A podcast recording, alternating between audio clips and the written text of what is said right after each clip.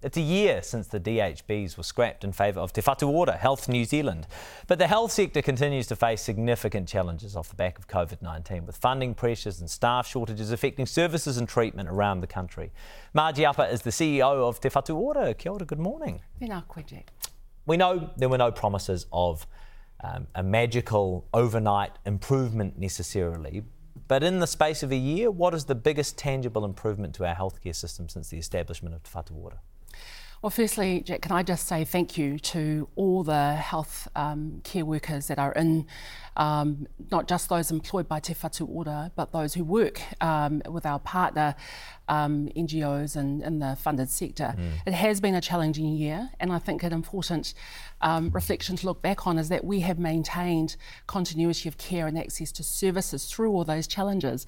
We had COVID in our first five months. Mm. Uh, we had weather events in the beginning of this calendar year, and also in the backdrop of um, some of the largest workforce shortages I have seen um, in the health system in my 25 years. So, so what's the biggest tangible improvement?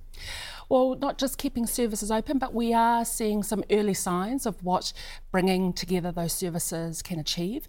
Uh, certainly, we have uh, invested in workforce, and that's been possible because we've pooled resources across mm. the, the country. Uh, we're really pleased to have tried some new things. Uh, so, this winter, we've introduced some funding for minor ailments or services people mm. can get from pharmacy. Now, over 10,000 New Zealanders have accessed that service in the first two weeks. So we're quite excited about that. But also just supporting uh, primary care, putting more resources to give them tools to refer people for diagnostics without waiting for hospitals. Uh, we're also seeing some early signs of our hospital teams working together across regions. Mm. Uh, we've seen national teams support cancer and cardiac services and just to tackle those wait times across the country. And just as a great example, a shout out to the Te Waipounamu team, uh, over 300 people that live in Christchurch in Dunedin got a procedure at Timaru Hospital that would not have worked, not would have would not have happened in the last uh, environment without a lot of haggling over funding. Yeah, right. I see. That's that's that's interesting. So in July uh, of last year, the four-month surgical wait list was twenty-eight thousand. In April of this year, it was almost thirty-five thousand. In July last year, the wait list for a first specialist appointment was thirty-seven thousand. In April, it was fifty-six thousand. Do you accept that by those measures, access to healthcare has worsened?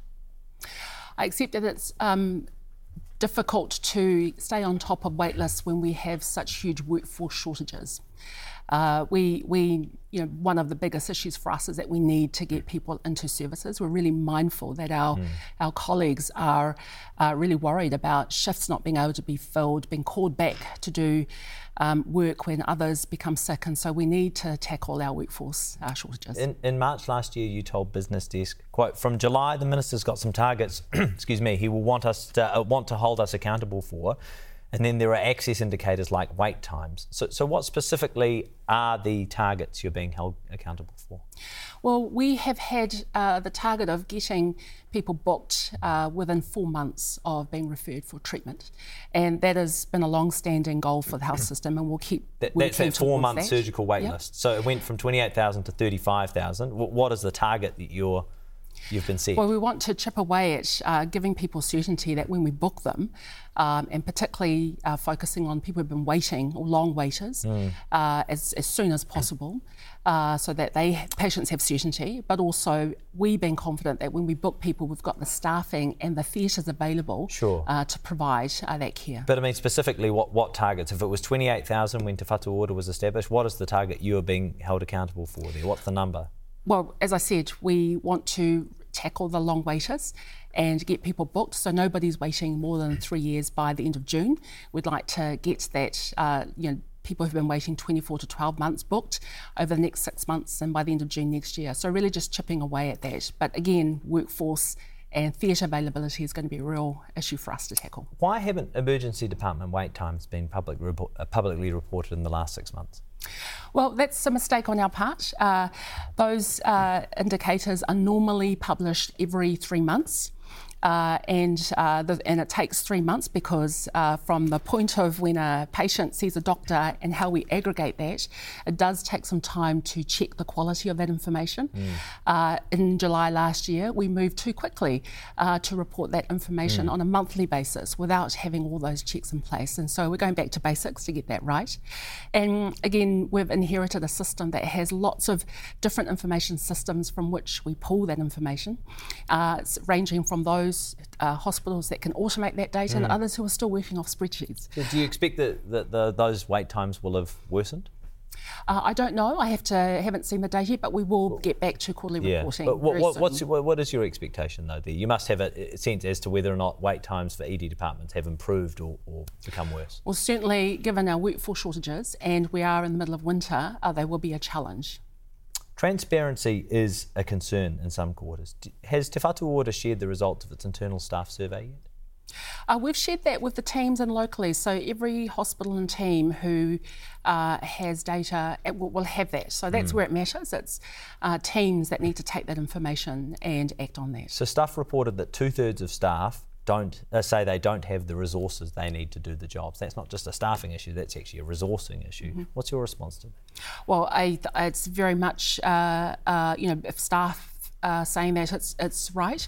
Uh, workforce shortages is part of the, the challenge, but we also heard in the feedback, and certainly when I have gone to talk to teams mm. locally, uh, you know, the buildings and infrastructure is a real mm. challenge. We are asking people to do amazing work in facilities that are not fit for purpose anymore. Mm. Um, and we know that um, some of our staff have challenges uh, getting the resources that they need, so there's lots to do to uh, make sure that they are getting the decisions um, that we are uh, putting in, uh, on a plan the investment mm. in infrastructure that we need to give them the space and the, the ability to do their work. What changes would make the biggest positive difference to your workforce issues? Uh, just filling our vacancies. We've, we've got some hope. Uh, we have, uh, in our first two months, we put a lot of resource into workforce. So uh, we have over almost 2,500 people waiting uh, to come into the country. They've applied for work visas. Uh, we've put How long are they waiting? Uh, I don't know the wait times for mm. visas, but it's certainly given us some hope that there's interest to come and work in New Zealand. Mm. Uh, we've uh, funded you know, over 600 people who, uh, nurses particularly, who want to return to nursing, mm. or those who've been trained and qualified overseas but have not yet qualified in New Zealand. So we want to subsidise uh, that group. We've put lots of work into pipelines. That's ahead mm. of a workforce plan that can tell us more specifically how big the gap is.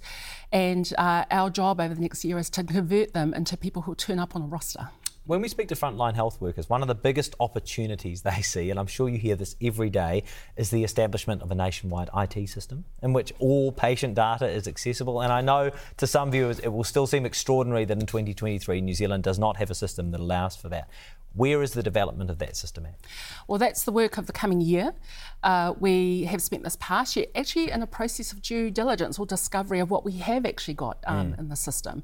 And we have over 1,500 projects that we just need to simplify. And we see huge opportunity in bringing together investments to fast track.